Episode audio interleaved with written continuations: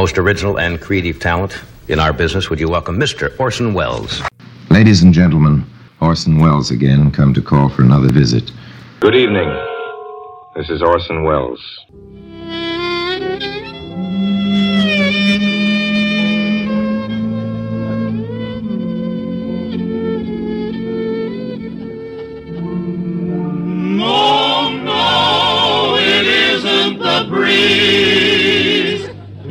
Buck Benny, a two-fisted, quick-triggered marksman who shoots from the hip and never misses.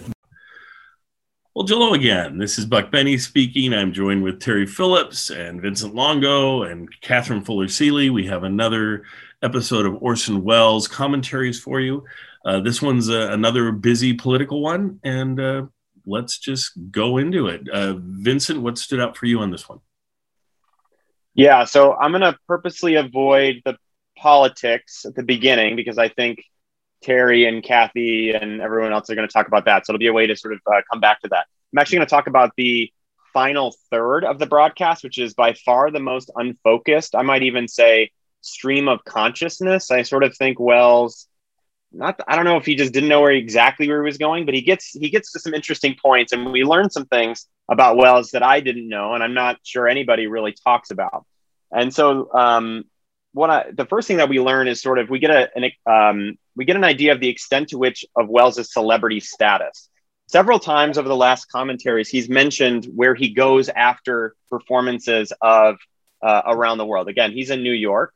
He's mentioned uh, Toots Shor's bar, uh, particularly many times, which for people who don't know that um, wasn't a super fancy place itself, but it was a, a celebrity hangout known for its charismatic and uh, heavily drinking, uh, uh, able to drink uh, owner.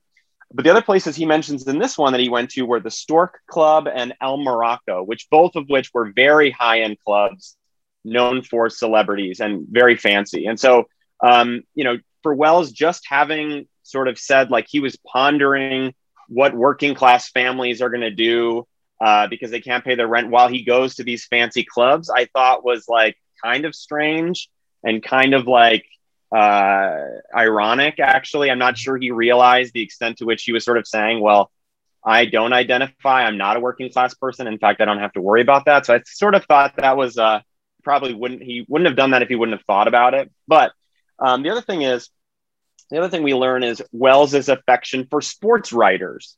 Um, mm. Now, most people don't think of Welles knowing anything about sports, and I'm not completely sure that he did.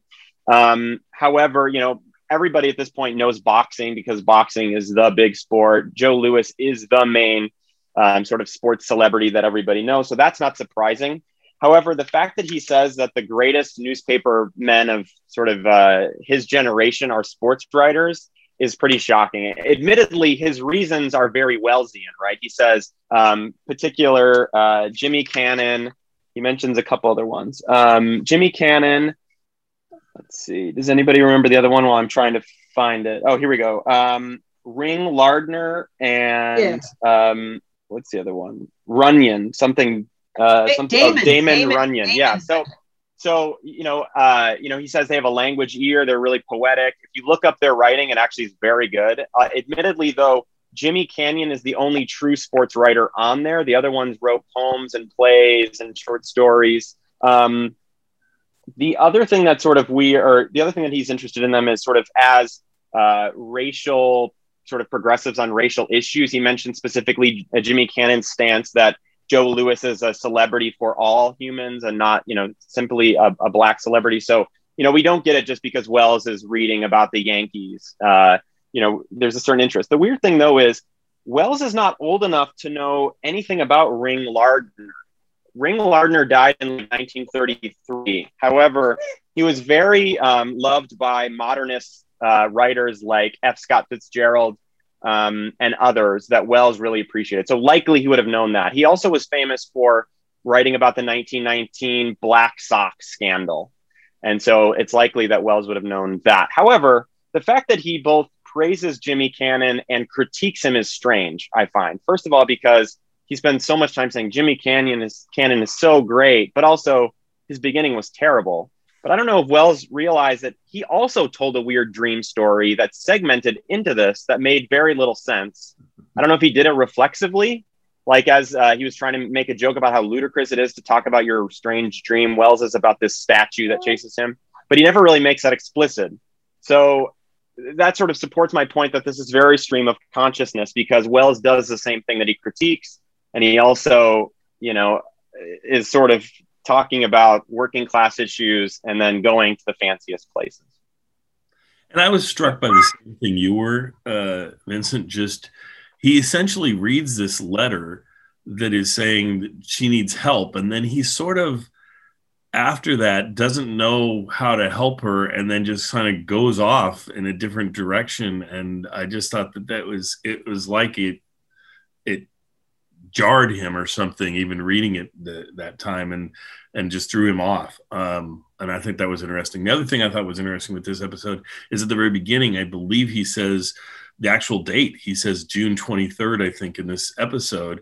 And I don't think he's ever in any of his episodes given us the exact date. He'll, he'll say, "Oh, it's the week before Easter or it's the week after, whatever." And but he doesn't often say the actual date. I don't believe. So I thought that was yeah. He does that though, I think, because he's his thing is about counting down OPA, right? So Right. he's saying it is the 23rd of June. The OPA will be done on the end of this month. So I think that's the only reason why he brings up the exact day. Yeah, yeah. Uh, and and uh, what are, what are our thoughts on it? Let's go to I guess let's go to Kathy. Um, see what she thought. Oh well, I um, I, Just Terry I, will uh, be here and I'm. Hoping Terry will talk uh, more about the politics too. Um, I was really it it started striking me how often uh, Orson read out letters from women, Mhm. and he's you know he's giving the credit from the the, the woman who was uh, the WAC in the entertainment unit. This woman from the from the wife of a veteran. Um, I, I just I appreciate his sense of of sort of gender equality that was very rare. Uh, uh, you know, in this time, uh, because 1946 is all about sending all the little women back home. They shouldn't be Rosie the Riveters. They need to give the jobs back to men. And so, um, in, in hope, I, I, I, I was almost, so I wished that he'd been brave enough to say, well, hawk that radio and, you know, sell the $20 radio I'm sending you and do something with it. But, um, uh, uh, that's it. It did seem stream of consciousness. The other thing that struck me is I'm going to go to Washington and talk to Harry Truman. Talk about celebrity on a stick. You know, I mean, uh, you know, so he can be so hum. You're a humble, obedient servant. But then, hi, I'm a 35 year old guy, and I'm just going to go to talk to Harry Truman because I just do. So, Right, for no reason too, because he says this isn't gonna work at all. I'm just gonna Yeah, go to yeah. Talk to Truman, and Truman's gonna be like, mm, "Sorry, Yeah. guy," you know. So Yeah. like, it's a it's a sort of wasted trip to DC that he can just do Yeah. because but, you know. but, but you know, with just such assumptions that, of course, Harry will see me. His door is always open to me because I'm Orson Welles. So, I get it. He's 35 years old. So, and does nothing but make fun of Truman. I mean, the other thing is like the fact that he can still get this meet this meeting after sort of emasculating Truman two episodes ago. Yeah, It's shocking. Yeah. Yeah, exactly. Yeah, Do you, do you, Vincent, do we know, did the meeting take place? He actually did go to I believe it did. I, I looked through some things. I couldn't find exactly what. Um, I couldn't find any definitive evidence which said that's happened. There were some Mhm. other loose suggestions that it was going to happen, so I'm not sure. I mean, clearly nothing came of it really. Um, I mean, OPA has a compli- even more complicated history after this point, but um, yeah, nothing came of it if it did happen. Well, and I could see Truman's people saying, "Look, this guy's thrashing on you, and and he's kind of listened to by a lot of people, and we know that once you stroke his ego some and talk to Orson, usually he becomes where he cares about you and will defend you more and things. So maybe you meeting with him, even if he doesn't get anything out of it other than uh, getting to know you, maybe he'll he'll lighten up a little bit, and uh, that that could have been why they went ahead and arranged it as well. Uh, the other piece I was going to mention really quick was just the the letter itself. We've talked about letters and whether they're real or not real or anything. This one feels totally real because I cannot see him writing a letter that kind of dumbfounds him as to what to say and what to do about the letter. Um, essentially, he's reading this thing going, okay, you're in serious trouble here, and and you can't figure out the way out, and I don't know how to help you other than send you this stupid little radio. And uh, like you say, Kathy, I almost expect him to say instead of the radio and lieu of the radio, we're going to send you the same amount of money the radio costs, and then you can buy a radio if you want or use it for other things. I, I don't know. I, it just seemed awkward. Um, Terry, your thoughts? Well, uh, you're all wrong. I'll tell you. I'll tell you why. After this important plug for Imaginary Theater, uh, the, our last episode does deal with time travel, and it's I've discovered that far more people than I realized love that genre, and I love love that genre. And listening to these Orson Welles commentaries, to me, is a little bit like time travel. We get to go back to that era, look at the world, knowing what we know now, and then project forward what's going to happen. And we know what's going to happen because it already happened. We we know the history since 1946. And what Orson Welles proposed in this commentary was not nothing. He said, people, go on strike. Don't yeah. buy stuff. You know, let's not let these rich, powerful politicians, greedy people in Washington take away our Office of uh, Price Administration. We need to control prices, uh, otherwise, there'll be inflation. And it turned out he was right, of course, because there was, uh, of course, this was an era of strikes and shortages. And, and what I always love is seeing how history repeats itself. What's going on today, all these years later? Today. We got shortages. We have uh, uh, unfairness. We have um, labor unrest. We have businesses uh, continuing to try to take advantage in many cases of, of uh, working people. And we have celebrity involvement in politics. Uh, yes, of course, Orson Welles could have a, a meeting with Harry Truman in much the same way that a lot of famous people today can meet with the president or or other um, you know governors and, and other politicians. So more things change, the more they stay the same. Yes. And was Orson Welles uh, this young upstart? Yes. But was he famous? Yes. And could he get away with stuff? Absolutely. So I didn't find I didn't find any of this surprising, nor did I find it surprising that eventually uh, Lear pulls its sponsorship and, and ABC pulls the plug on these commentaries because it was too controversial. The very mm-hmm. thing that today, by contrast, we seem to like in um, in media eventually led to uh, Welles' undoing. And maybe, as we've talked about in the past, it was also the fact that he could be kind of difficult to work with at times. Right. Um, but in this particular instance, it was because the heat got too hot, even for Harry Truman and even for ABC and even for the Lear Radio Company. And we will see in the coming weeks and months uh, that he'll continue pushing the limits and eventually lose his platform. All right. Yeah, I I agree. I, I think you're I think you're 100 percent right with with all of that, and uh, I'm glad you pointed it out because I was gonna.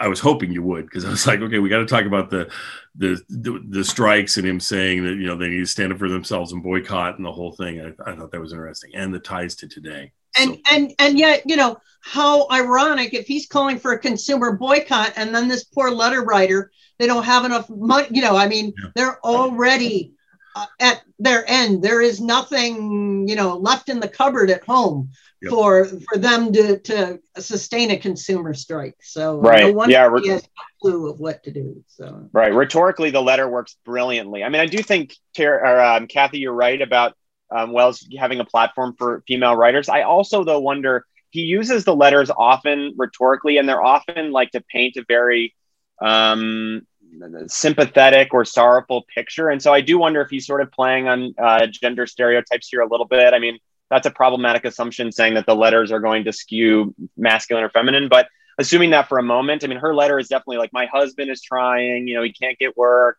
And then he's sort of using that to say, like, well, if he can't even uh, barely pay the bills right now, what happens yeah. when there's, um, you know, there's higher prices? The other thing to Terry's point, I, I, think we need to remember how controversial calling for a strike would be.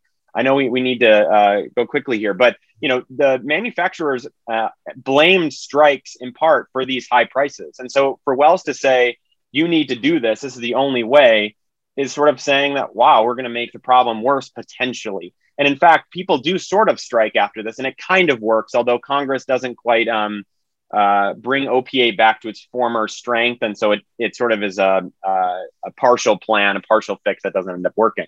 But Welles ends up being cor- very correct here. And we, we sometimes criticize Welles as sort of economic theory.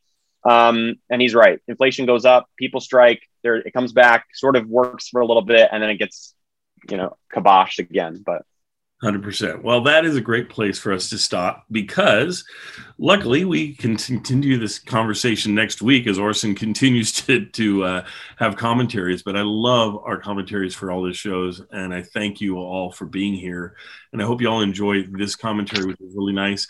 Uh, really clear at the beginning of it. And then towards the end, it starts getting a little less clear, but it's still very listenable. Um, but you just never know what we're going to get for sound quality on these things. We, we get what we get, and we're just so glad we have them at all. And uh, like Terry says, it's great to hear the reflections of how how it uh, echoes to it into today and the things that are going on today. So uh, again, thanks and enjoy, everybody. See you next week. Hello, this is Orson Welles speaking. Next week marks the end of June. Next week marks the end of the OPA. In the better restaurants and hotels, the ghouls are celebrating already. For the profiteers, the battle's won. Right now, Sunday, June 23rd, to all practical intents, to all working purposes, the OPA is dead.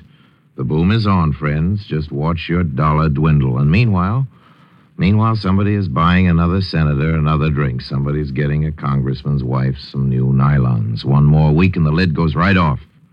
One more week and the profits start piling in for the profiteers. All the profits they can hide from the tax collector. I mean, all the profits they can bury in the backyard. Now, I'm going down to Washington with some friends tomorrow to talk to the president about it.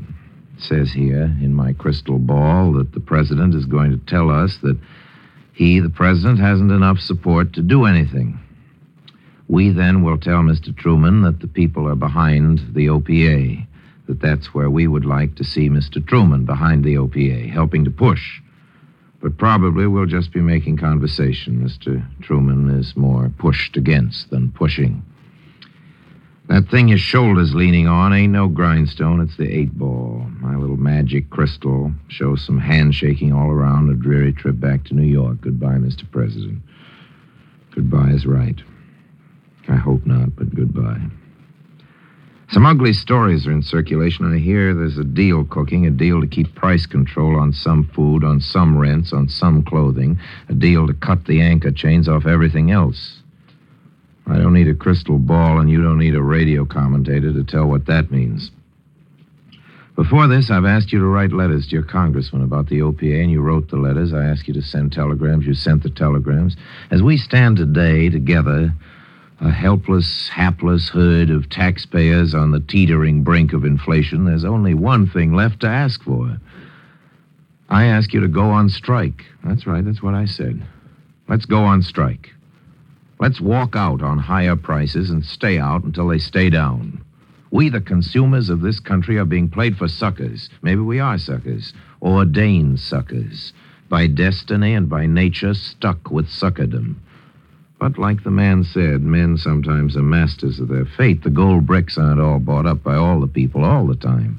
Even here in the darkness of the sheep run, we show a fitful flash of shrewdness. Those with eyes to see could spell out the words written in the sky over all those empty seats at the Yankee Stadium last Wednesday night. And these were the words Not all of us are boobs. Not all of us are boobs. So, Let's not pay a nickel more than anything is worth. Let's not spend a dime, a thin dime, a very thin dime. We don't have to spend. Not all of us are boobs, but the food and clothes and lots and lots of fancy new products we'd like to buy are hid away from us, hoarded up in the hope of higher prices after the 1st of July. That stuff's going on the market sooner or later, and if the price zoom doesn't come off, it'll be sooner. Not all of us are boobs, but pretty soon it won't be easy to prove it. And what can we do before then? We, the people, we, the consumers, we can go out on strike. If the OPA goes off, how about buying absolutely nothing from the week of July 1st to July 7th? How about it? How does that sound? I'm sure it sounds crazy. But what could be crazier, if you please, than sitting back and letting a greedy ring of get rich quick experts pump the buying power out of your paycheck. Suppose there was a flood or a fire, some such disaster, and your town was cut off from food. Still, somehow, for a while anyway, you could feed your family. Well, inflation's a disaster, the real thing. It's a national calamity. Why don't we treat it like one, acting quickly and together? Why don't we just plain put our foot down? Why don't we stop buying everything for a week? The retailers won't like it, but they're not who we're shooting at. We're after the wholesalers. Let the wholesalers hear from the consumers. Something audible, something with threat in it. Then they'll start selling the stuff and at decent prices and in decent quantity. But of course, of course, we consumers won't go on strike because we consumers aren't organized. And of course, if we were organized, we wouldn't have to strike. The truth has a dark and ugly face, and there's no point in masking it or trying to. Tomorrow, I'll pay the president that visit. And I'm afraid that after July 1st, we'd better all get ready to start paying for everything through the nose. Here's a letter. Dear Mr. Welles, it's now three weeks since my husband was laid off work at the button factory where he was employed for a month. While he was there, he wasn't exactly grateful for the long hours of hard physical labor without any breaks or rest periods, but now, after fruitless searching for another job, he realizes how fortunate he was to make $40 a week. He's a natural born salesman, but unable for the first time in his life to sell himself into any kind of a job that pays a living wage. $30 is the top salary paid to returning war veterans, regardless of the size of their families. Although he's a skilled sheet metal worker, when he entered the Army, he's now told that his five years of service for his country set him back into the apprentice class in that trade. Mr. Welles, what are we going to do? The tragedy of our situation is that we're only one of thousands of veterans' families forced into such poverty. In this land of plenty, with its stirring productions, its new explorations in the fields of science, we can afford none of the new refrigerators or other marvels that'll be rolling off the assembly lines within the next few years. We can't even afford shoes for our shoeless feet. Now the lid is blowing off the OPA with prices in milk and butter and meat rising all the time. The big man with all his power to wage strike wars against the worker, to paint the family man black for wanting a living wage, is taking the food out of the mouth of our very small baby. To be born within the next two weeks. Sincerely yours, Mrs. Ernest Schenk. That's a letter I got in the mail the other day. We've made it a custom on this program to read letters, and for the letters we use, we send a radio. So, the lady who wrote the letter you just heard gets a radio. It's a very nice radio. I very much hope that what she hears on it in these next months will bring her happiness and encouragement. But she didn't write that letter to get a radio, I'm afraid, I'm terribly afraid, that she wrote for advice. Mr. Welles, she says, what are we to do? And I'm supposed to answer. There's a baby coming in two weeks. Her husband's been laid off work. His only chance is for less pay, and prices are going up. They're going way up. Mr. Welles, she says, what are we going to do? Well, last night, after the show, I put her letter in my pocket. And I went out on the town, it being Saturday night, and I sat at Toots's and at the Stork Club for a while, and at El Morocco. I didn't get any younger. I didn't get any wiser. At dawn, I walked up to the plaza and watched the water and the fountain and the pigeons in the grass, alas, and tried to find a thought for the new day. But no thoughts came and no answers. No answers for a woman whose veteran husband needs a better job, who's afraid of what it's going to cost to feed her little baby. The last horse drawn cabs in New York wait by the plaza these early summer nights till it's time for honest men to go to work. Lovers take the half hour cruise around the park as late as sunup. And there's the occasional lonesome single like myself. I'm comforted by riding the park. When I'm in New York, I charter a carriage in all seasons, and I've made the half hour cruise in many moods. Never mind about my mood this morning. Consider the condition of my cabby. He being the dean of the drivers on the night shift, a worthy old warrior who last night lost a battle with a bottle. Surely his second. We'll call him Mike Anonymous. Well, Mike started off with me into the morning mists, carrying his own private fog along with him as he drove. For a time, I watched his jaunty silhouette under the topper and noted the sharp vapors of the essence of juniper. Then my attention wavered. It shouldn't have, for so did Mike's. The next thing we knew, we were climbing across a steep swatch of grass on our way to the statue of Daniel Webster. Liberty and Union, said Mike, waking from a deep dream of peace and reading the inscription on the pedestal. Now and forever, one and inseparable. Then all three of us looked up into the grim, graven features of the senator, all three of us being Mike, the horse, and me.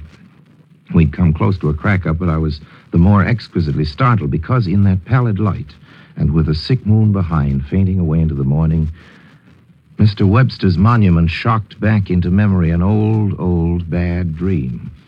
I had the dream often as a child. It concerned bronze statues, weathered green statesmen and poets collected in imagination from all the parks I visited, most of the countries of the world, solemn and sizable figures given in the dream to stepping down from their pedestals at sight of me and giving chase. I don't want to know how many sweaty, teeth grinding nights I spent fleeing from all that distinguished statuary. I can still hear their metal footsteps tolling on the cobblestones of the nightmare. Dr. Freud and old Madge's Gypsy Dream Book can explain this unpleasantness however they may. I don't care what it means, and I'd hoped it was gone with the growing pains and the collywobbles. But this morning, just as we charged full tilt into one of the real and original ogres, there was a giddy moment when I thought maybe the nightmare was prescience. And as a wreck seemed sure, the dread all hot and cold came over me that the old, old chase was over. Mr. Webster had caught me at last. But I was too quick for him. After much painful maneuverings, Mike and the horse and I regained the road and resumed our half hour's cruise through Central Park. My own nightmare then put me into mind of Mr. Cannon's. I mean, Mr. Jimmy Cannon, the sports writer, who this week. This week had a nightmare all over the front page of the New York Post. It was a newspaper story, but it read like Norman Corwin narration. Mr. Cannon was canonized for it. in The New Republic, that highbrow weekly, in an eager flush of appreciation, is reprinting the piece in full as a striking sample of our current literature. Also, the New York Post has raised the author's salary and launched him on the syndicate. Now, the piece in question was a description of the Louis Conn fight.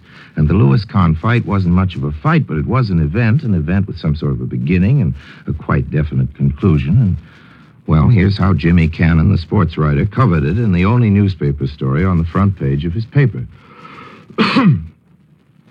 I quote Once, dreaming with morphine after an operation, I believed the night climbed through the window of my room like a second story worker. I thought the night had forsaken the world and, shaped like a fat man, walked through my face and up into my head. Unquote. Mr. Cannon goes on like this for two full and full blown paragraphs before we are informed that Mr. Louis knocked out Mr. Conn in the eighth, or as Jimmy put it, when Conn fell off the rim of the conscious and crumpled into the dark privacy of the night he alone possessed.